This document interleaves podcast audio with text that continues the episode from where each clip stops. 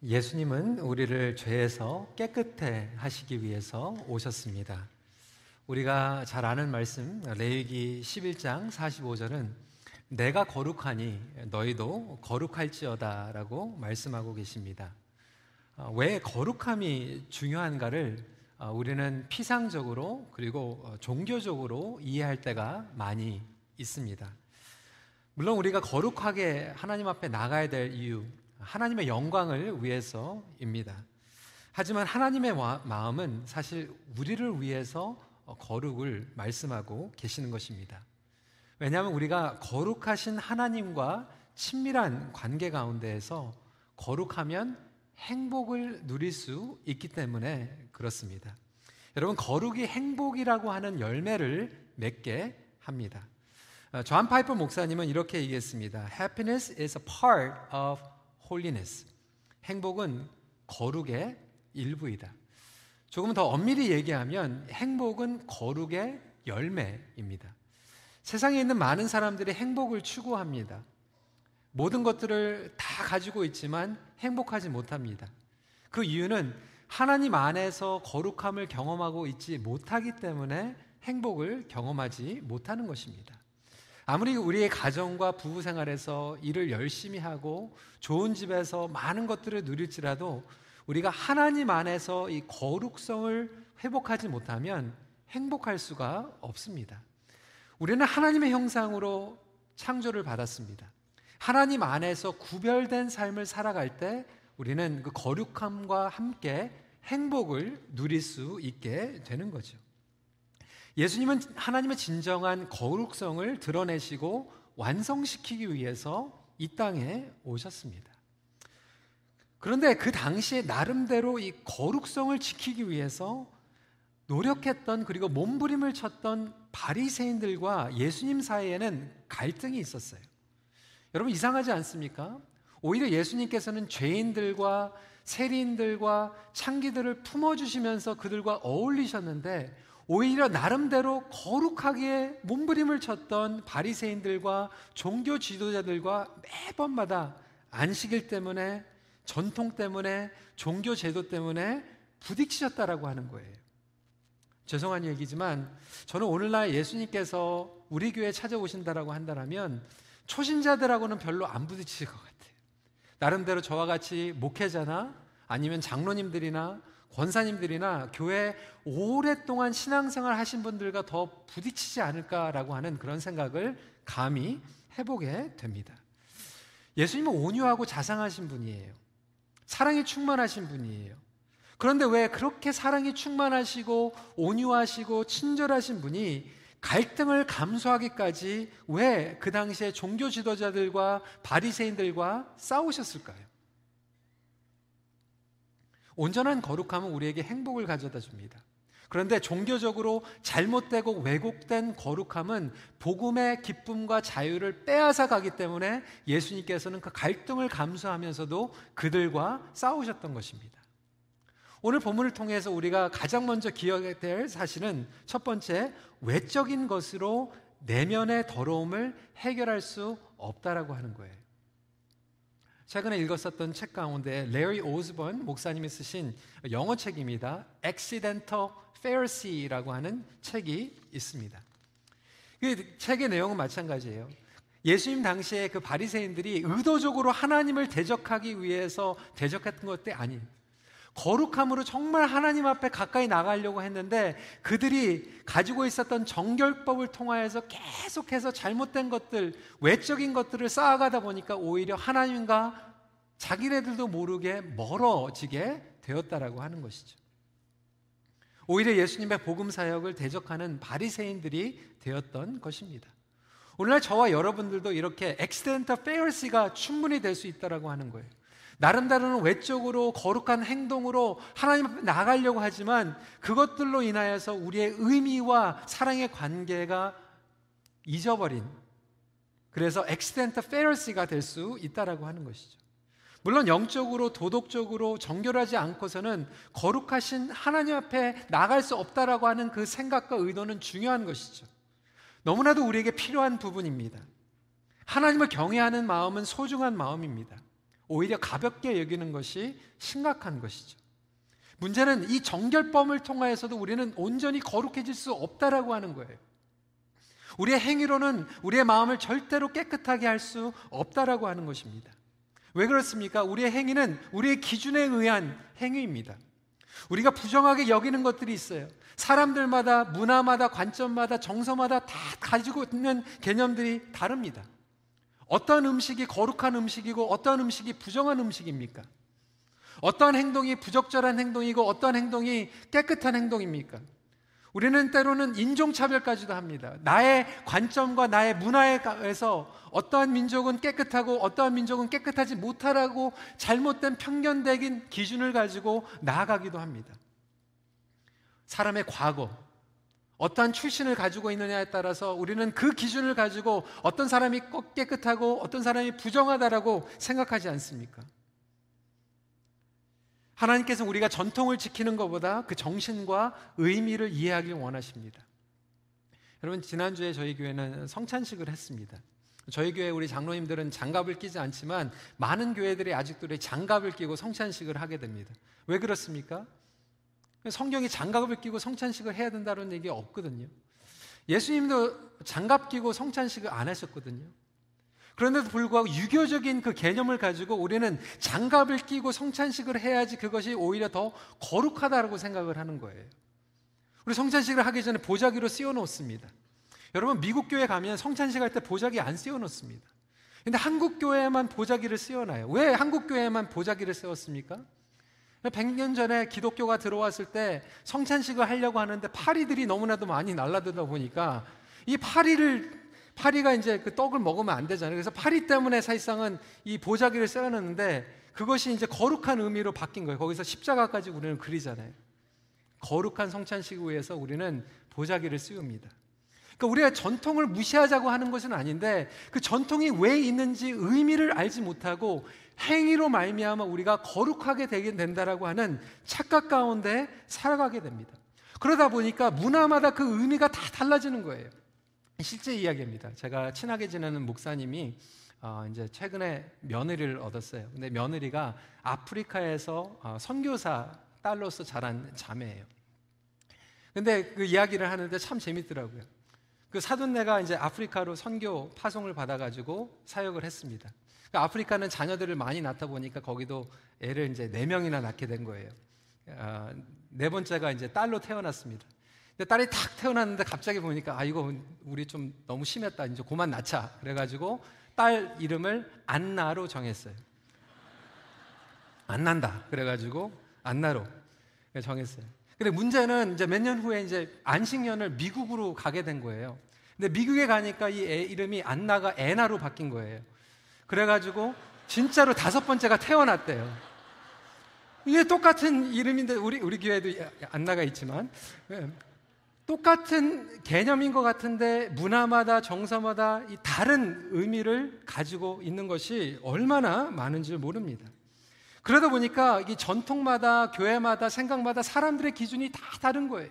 그러니까 하나님의 말씀은 변하지 않는데 그 말씀을 지키기 위해서 우리가 사람이 되어서 정결법을 만나고 거기에다가 보태고 보태고 보태다 보니까 나중에는 전통은 있는데 하나님의 말씀과 멀어진 신앙생활을 하게 되는 것이죠. 입술로는 공경하는데 마음으로는 하나님을 공경하지 못해요. 전통을 지키느니라 계명을 놓치게 되고 예배를 우리가 거룩한 모습으로 여기에는 앉아 있는데 생각은 어, 오늘 날씨 좋은데 골프 쳐야 되는데 아니면 끝나기 전에 우리 목장이 빨리 가가지고 우리 테이블 챙겨야 되는데 뭐 그런 생각이 너무나도 우리 마음 가운데 자리 잡고 있는 거예요. 여러분, 거룩의 의미는 우리의 마음이 하나님을 사랑하고 하나님 안에서 구별된 마음인 줄 믿으시기 바랍니다. 그런데도 불구하고 아직도 우리는 거룩을 자꾸 외적으로 의미를 찾고 있다라고 하는 거예요. 여러분, 거룩은 우리 행위로 이룰 수 있는 것이 아니에요. 스스로 이룰 수 있는 것도 아니에요. 뿐만 아니라 외적인 것으로 내면의 영혼 문제를 절대로 해결할 수가 없습니다. 여러분 한번 해보세요. 천 번 여기 와가지고 새벽에 예배 드려 보세요. 여러분 마음이 깨끗해지나? 주일 성수를 한 번도 빠지지 않고 예배를 드려보세요. 여러분 마음이 정말로 깨끗해지나? 거룩한 행동을 할지라도 우리의 마음은 깨끗해지지 않다라, 않다라고 하는 거예요. 그래서 예수님께서는 깨끗한 음식을 먹더라도 그것이 마음에 들어가지 않는다라고 말씀하고 있어요. 19절 말씀 같이 읽어보도록 하겠습니다. 시작. 이는 마음으로 들어가지 아니하고 배로 들어가 뒤로 나감이라. 이러므로 모든 음식물을 깨끗하다 하시느니라. 그러니까 밖에서 들어가는 것, 밖의 행동보다 안에서 나오는 것을 조심하라고 예수님께서 말씀하고 계세요. 내 안에 있는 내면, 죄성, 이기주의, 질투 여전히 자리 잡고 있다라고 하는 거예요. 이것도 실제 이야기입니다. 한국의 한 유명한 목사님이 여러분 이름만 되면 다 아시는 목사님이에요. 근데 선교 집회를 가신 거예요. 선교 집회 갔는데 선교 집회 가니까 이 혼자만 설교를 하는 게 아니라 여러 강사들이 백투백으로 설교를 하는 거예요. 이 목사님이 딱 중간에 순서가 그러니까 그 앞에 이제 다른 목사님이 설교를 하는데 그 목사님이 설교를 하는 동안 이런 기도가 나오더라는 거예요. 하나님, 제 앞에 설교하는 저 목사님이 죽쓰게 해주세요. 내 안에는 열등광, 내 안에는 교만이 있다 보니까 나도 모르게 내 안에 있는 그 기도가 그렇게 저절로 나오는 거예요. 그날 밤에 그 목사님께 집에 가셔가지고 엉엉 울면서 회개하셨다. 하나님 어떻게 내가 이런 기도를 할 수가 있습니까? 겉으로 보기에는 거룩한 설교를 하고 있는데 겉으로 보기에는 거룩한 섬김과 예배 행위를 하고 있는데 우리의 마음은 깨끗하지 못하다라고 하는 거예요. 그래서 예수님께서 종교 지도자들과 그 바리사인들에게 계속해서 질책하고 있는 거예요. 너희는 행위로서 거룩할 수 있다라고 잘못 종교를 왜곡하고 있다라고 하는 거예요. 21절과 23절 말씀 같이 읽도록 하겠습니다. 시작. 속에서 곧 사람의 마음에서 나오는 것은 악한 생각, 곧 음란과 도둑질과 음탕과 질투와 비방과 교만과 우매함이니 이 모든 악한 것이 다 속에서 나와서 사람을 더럽게 하느니라. 여러분 행위는요 끊을 수 있어요.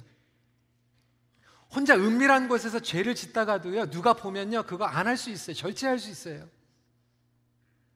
하지만 마음은요 절대로 끊어낼 수 없습니다. 결국 죄는 우리 마음에서부터 나오는 거예요. 내 안에 있는 더러움, 추한 모습, 깨끗한, 깨끗한 척하지 않고 하나님 앞에 인정할 때 우리에게 복음의 능력이 드러날 줄 믿으시기 바랍니다. 그래서 복음의 핵심은 두 번째 포인트예요. 예수님만이 우리를 깨끗게 하십니다. 인간의 죄는요, 아무리 철저한 규율, 법칙, 제도 장치를 만들어도 계속해서 꿈틀거리면서 그 안에서 작동해요. 오히려 더 교묘하게 그 죄싸움에서 비켜가면서 개발시킵니다. 여러분, 저희가 새 건물에 들어온 지 벌써 10년이 됐어요. 2009년 5월 30일 날 들어와가지고 감사 예배를 드렸어요. 여러분 그때 얼마나 큰 감격이었습니까? 새 예배당에 새 건물에다 깨끗하게 우리가 건물 지키자고. 그래가지고 처음에는 여러분들 막 물, 생수만 본당에 들어오게 하고 어, 뭐 커피 뭐 이런 거 못 가지고 들어오게 했잖아요. 그러다 보니까 어떤 분들이 그런 질문을 하더라는 거예요. 그럼 보리차는 어떻게 하냐고. 여러분 그게 바로 우리 죄의 습성이에요. 우리는 어떤 것을 정하면 그것을 어떻게 하면 비껴갈 수 있을까 계속해서 생각하고 계산하고 우리 마음에 품는 죄성을 우리는 가지고 있다라고 하는 거예요. 근데 성경은 분명하게 이야기하고 있습니다. 그래서 인간에겐 소망이 없다. 그런데 깨끗게 하시는 분은 따로 있다. 오늘 본문에 보니까 19절에 이러므로 모든 음식물을 깨끗하다 하시니라. 여기에 포인트는 음식이 아니에요. 깨끗하다 하시니라 하신 분이 예수 그리스도라고 하는 거예요. 예수 그리스도만 모든 것들을 깨끗하게 선포할 수 있는 분임을 믿으시기 바랍니다. 그러니까 사람이 깨끗하게 얘기할 수 있는 게 아니에요. 내가 깨끗하다 얘기할 수 없다라고 하는 거예요. 내가 아무리 종교적인 행위를 하고 내가 도덕적으로 클린하고 해도 내가 내 자신을 깨끗하게 할수 없지만 예수님만이 우리를 깨끗하게 칭하고 계시다라고 하는 거예요. 깨끗하게 하는 능력과 권위를 가지신 분이 따로 있는데 그 당시에 종교 지도자들은 그것을 왜곡시키고 있었던 거예요. 오직 예수 그리스도만이 우리를 깨끗하게 하시고 우리를 깨끗하게 하기 위해서 목숨을 바치셨어요. 자신은 희생제물로 오셨어요. 목숨을 걸고 우리를 정화시키셨고 자신은 오히려 쓰레기를 뒤집어 쓰셨어요.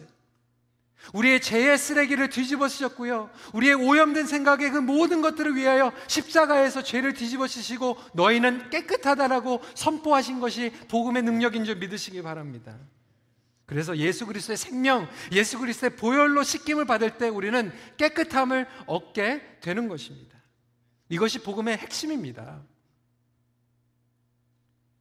그렇기 때문에 여러분 복음의 가장 큰 걸림돌은 바리새인과 같은 유형이에요. 복음 외에 다른 복잡한 것들을 자꾸 많이 만들어 놓고 정작 자기네들은 기술적으로 이렇게 저렇게 빠져나가는 거예요. 심지어는 부모님을 공경하는 데 있어서도 기술적으로 지금 빠져나가고 있다라고 예수님께서 지적하고 계세요. 11절 12절 말씀 같이 읽도록 하겠습니다. 시작. 너희는 이르되 사람이 아버지에게나 어머니에게나 말하기를 내가 드려 유익하게 할 것이 고르반 곧 하나님께 드림이 되었다고 하기만 하면 그만이라 하고 자기 아버지나 어머니에게 다시 아무것도 하여 드리기를 허락하지 아니하여. 이 얘기는 뭐냐면 고르반이라고 하는 것은 하나님을 위해서 따로 사용하기 위해서 준비해 놓은 거예요. 약정해 놓은 거예요. 작정해 놓은 거예요. 이것이 사람일 수도 있고 땅이 될 수도 있고 재물이 될 수도 있고 시간이 될 수도 있어요. 근데 모세 계명을 통해서는 부모님들을 공경하라고 했어요. 부모님들한테 다 드려야 되는데 핑계를 만드는 거죠. 이거는 고르반입니다. 하나님을 위해서 써야 되는 것입니다. 그래서 부모님을 공경하지 못합니다. 바리새인들이 이렇게 교묘하게 자기네들이 빠져나갈 구멍을 만들어 놓은 거예요. 예수님께서 그걸 지적하는 거예요. 부모님을 정말로 공경하지 않기 때문에 고르반이라고 하는 핑계를 대고 있구나. 여러분, 이런 핑계든 저희는 얼마든지 됩니다. 하나님 말씀을 순종하고 우리가 선교하고 전도하고 섬겨야 되는데 여러분, 우리에게는 고르반이 어떤 핑계인지 알아요? 기도해 볼게요. 아, 기도해 봤더니 하나님의 뜻이 아닌 것 같아요. 왜 하나님의 뜻이 아닙니까? 하나님께서 사랑하라고 얘기했고 섬기라고 얘기했는데 우리는 기도라고 하는 핑계로 하나님의 말씀을 순종하지 못할 때가 얼마나 많이 있는지 몰라요. 죄송하지만 오히려 우리 목회자들, 우리 교회 중재직들이 오히려 교회 신앙생활에 종교제도에 익숙하신 분들이 조심해야 된다라고 하는 거예요. 끊임없이 우리는 행위로 말미암아 내가 더 거룩하다라고 하는 착각 가운데 빠질 수 있어요. 누가 더 깨끗하고 누가 더 더럽습니까? 자신이 상대적으로 더 깨끗하다고 착각하는 거예요. 그리고 끊임없이 정죄합니다. 여러분 갈라디아서도 보면요 사도 바울이 그렇게 강하게 말, 말한 이유가 그거예요. 너희들은 은혜로 시작했는데 왜 율법으로 가고 있니? 저와 여러분들이 은혜로 신앙생활을 시작했는데 점점 교회 신앙생활 교회 생활이 오래될수록 율법적으로 가고 있는 거예요. 행위로 가고 있는 거예요. 여러분 주일 성수가 우리를 깨끗하게 하지 못합니다. 주처 금지가 우리를 깨끗하게 하지 못해요. 혹시 우리가 21세기의 율법주의자가 아닌지 생각해 볼 필요가 있어요. 제가 여러분들에게 드리는 의도는 그래서 이제 주일날 마음대로 빠지고 마음대로 살아라가 아니에요.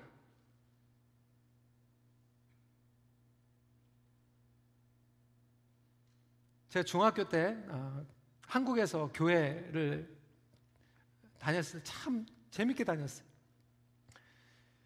어, 열심히 나가다 보니까 어, 학생부에 총무까지 됐어요. 저희 부모님들은 교회 안 다니셨어요. 하루는 이제 교회 나가려고 하는데 주일날 저희 어머니가 저를 교회 나가지 나가지 말라고 말씀하셨어요. 어, 내일 학기 말 시험이니까 공부하고 다음 주에 가라고. 저는 교회 너무나도 가고 싶은데 시험 공부해야 된다고 그러니까 어머니께서 그렇게 말씀하시니까 교회를 못 나갔어요. 그리고 나서 정말 기다리는 마음으로 그 다음 주에 주일이 찾아와 가지고 주일날 막 교회 달려갔어요. 근데 중고등부 예배를 드리는데 중고등부 전도사가 저를 친구들 앞에서 망신을 줬어요. 너는 총무가 주의를 빠지냐고. 그날이 제가 한국에서 교회 나간 마지막 날이었습니다. 이런 것이 기독교라면 난 교회 안 나간다.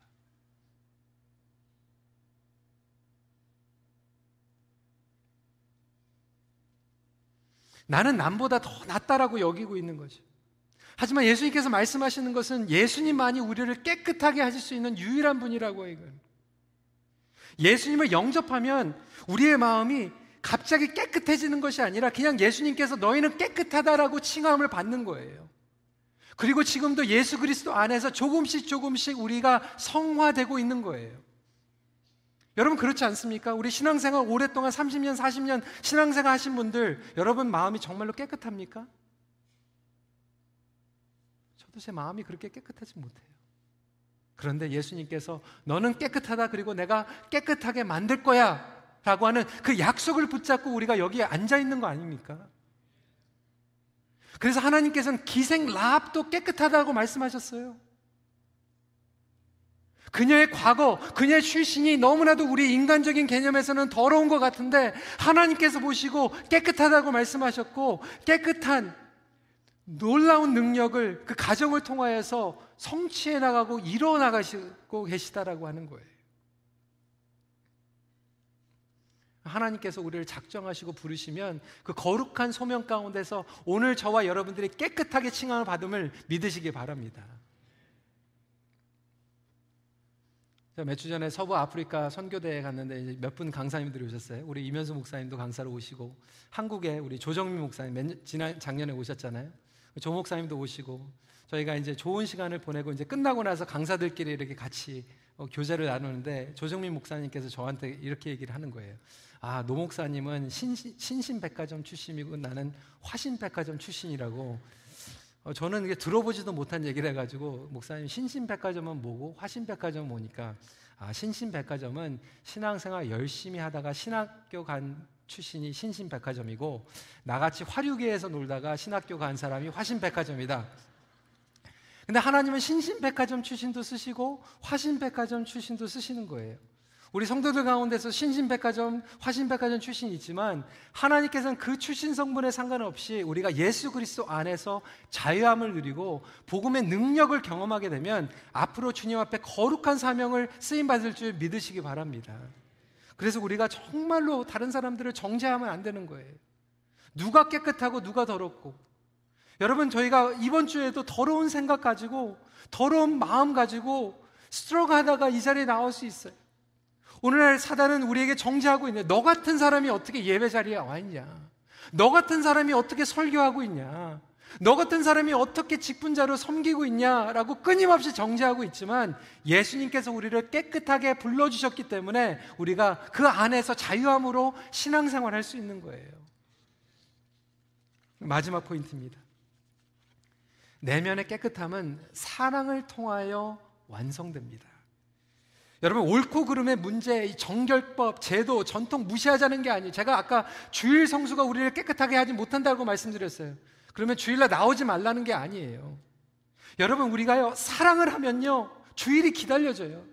제가 그때 시험 받고 한국에서는 교회를 그것이 마지막 나간 일이지만 요즘은 전 주일이 기다려져요. 전통 때문이 아니에요. 율법 때문에 주일이 기다려지는 게 아니에요. 하나님을 사랑하기 때문에 성도들 만나는 게 너무나도 기다려져서 성도들과 같이 예배드리고 기도드리는 것이 너무나도 기쁘기 때문에 주일이 기다려지는 거예요. 여러분, 우리는 자꾸 절차, 전통, 신념, 원칙 얘기합니다. 교회 안에서도 마찬가지 절차 때문에 싸워요. 원칙 때문에 싸워요. 지난달에도 우리 총회 하는데요. 유럽, 뭐 남미, 전 세계에서 목회자들 모여가지고 2박 3일 동안 회의할 것들이 너무나도 많은데 3시간 동안 너무나도 그거 가지고 싸우는 거예요. 뭐? 절차. 그게 절차가 아니라는 거예요. 너무나도 안타깝더라고요. 예수님께서 그 회의의 자리에 앉으시면 뭐라고 말씀하실까? 절차 얘기하고 계실까?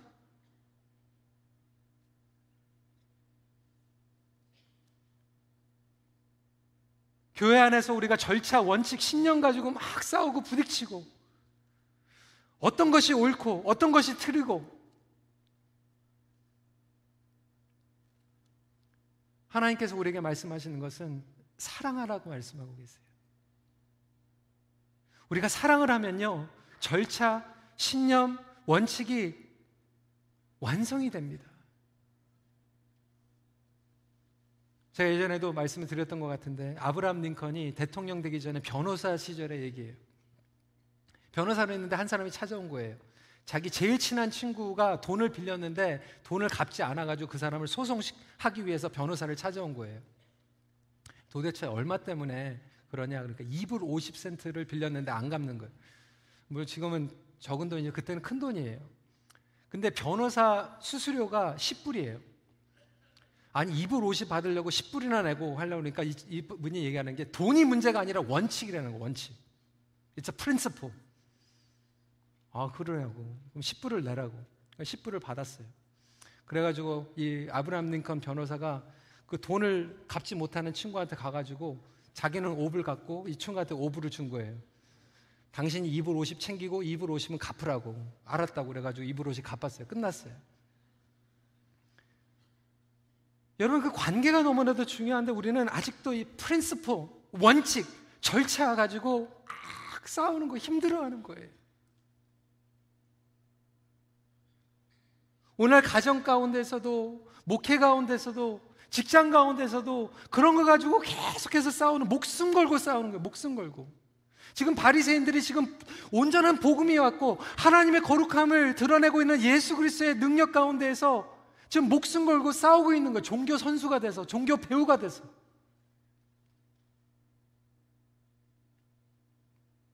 여러분 무엇이 중요합니까? 사랑이 이깁니다. 사랑이 완성케 합니다. 예수님 우리를 사랑의 관계로 부르셨어요. 왜? 우리를 사랑하시기 때문에. 그래서 진정한 신앙은 사랑으로 연결하는 능력이에요. 예수님의 사랑을 우리가 받고 예수님의 사랑을 연결시키는 능력이 진정한 신앙의 능력인 줄 믿으시기 바랍니다. 누가 문제인가? 결국 내가 문제예요. 내 안에 사랑이 없기 때문에. 교회 와가지고 섬기는데도 왜 이렇게 짜증이 납니까? 왜 이렇게 힘든 거예요? 사랑하지 않고 섬기기 때문에. 종교 행위를 하고 있기 때문에 힘든 거예요. 그 안에 있는 그 의미를 보지 못하고 영혼을 살리는 것을 보지 못하고 겉으로 드러나고 있는 원칙 때문에 목숨 걸고 싸우다가 힘들어지는 거예요. 결국은 내 안에 있는 죄, 나의 중심, 그것으로 모든 사람들을 판단하고 정죄하고 결론을 내리는 것이 문제라고 하는 거예요. 예수님은 하나님의 사랑을 우리에게 연결시키기 위해서 이 땅에 오셨어요. 여러분, 사람은요, 언제나 실수합니다. 예수님의 제자들이 실수한 거예요.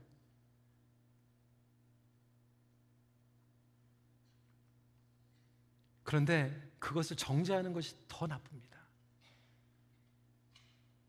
여러분, 저도 실수해요. 매주 실수해요. 매주 주일날 실수해요. 저는 기다려지고 정말 기대하고 여러분들 보고 싶고 섬기고 싶은 것이 기쁘지만 2,000명, 2,500명 되는 성도들을 다 비위를 맞출 수는 없어요. 저 실수해요. 여러분 목장에서 우리 목자들도 마찬가지예요. 정말 섬기려고 하는데 실수해요. 열심히 하려고 했는데 그것 때문에 우리가 넘어져요. 그런데 우리가 정말로 주님을 사랑하고 서로를 사랑하면요. 그 실수하는 것들이 오히려 사랑하게 보여요. 그런데 사랑이 식으면요. 조금 잘못된 거, 절차 어긋난 거, 원칙 벗어난 것이 자꾸 눈에 들어오게 되는 거예요. 그리고 자꾸 그거 가지고 걸고 넘어지는 거죠. 바리새인들과 종교지도는 지금 선수들을 데리고 온 거예요. 서기관들을 데리고 왔어요. 종교 선수들. 그리고 태클하는 거예요. 걸고 넘어지는 거예요. 그들은 사랑이 없었어요. 반면에 우리가 사랑을 하면요, 죄의 유혹을 이겨내기 시작합니다. 음욕, 시기, 질투, 흉보는 것들. 로마서 13장 9절 말씀, 10절 말씀 다 함께 읽도록 하겠습니다. 시작. 가늠하지 말라, 살인하지 말라, 도둑질하지 말라, 탐내지 말라 한 것과 그 외에 다른 계명이 있을지라도 내 이웃을 내 사랑 자신과 같이 사랑하라 하신 그 말씀 가운데 다 들었느니라 사랑은 이웃에게 악을 행하지 아니하나니 그러므로 사랑은 율법의 완성이니라. 사랑을 연습하다 보니까 우리의 마음이 어느덧 깨끗하게 변하고 있는 거예요. 죄 짓지 말아야지, 원칙을 지켜야지, 이렇게 하다 보면 더 우리의 마음이 썩어지는데 우리가 사랑해야지, 섬겨줘야지 하다 보니까 우리의 마음이 어느덧 예수 그리스도의 마음을 닮아가고 있더라고 하는 거예요. 여러분 예수님께서 우리를 만나시면 뭘 물어보실 것 같아요? 희성아, 네가 목회하면서 얼마나 잘 지켰니? 얼마나 매뉴얼대로 원칙대로 목회 잘하고 하니 그거 안 물어보세요. 희송아, 네가 얼마나 사랑했니? 그거 물어보세요. 여러분 가정 가운데서 번트아웃 된 이유가 왜 그렇습니까? 사랑이 식었기 때문에 그런 거예요. 교회 안에서 지지고 볶고 관계가 힘들어지는 이유가 왜 그렇습니까? 똑바로 안 해서가 아니에요. 사랑하지 않기 때문에 힘든 거예요.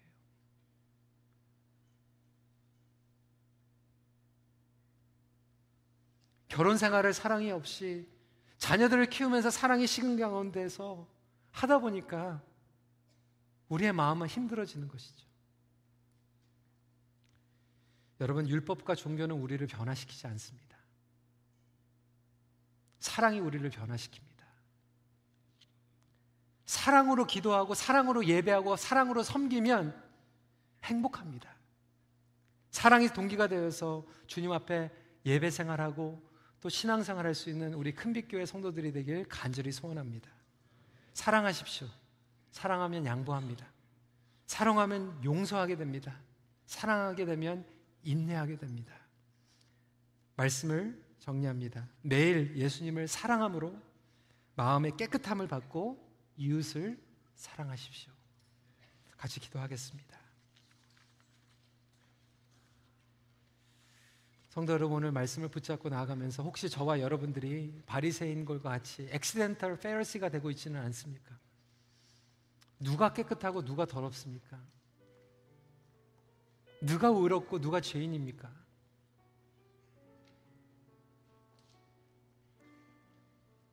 저와 여러분들이 수십 년 동안 우리의 힘으로 노력해도 우리는 깨끗해질 수가 없어요. 우리의 마음은 여전히 우리 중심이고 다른 사람들을 판단하고 정죄하고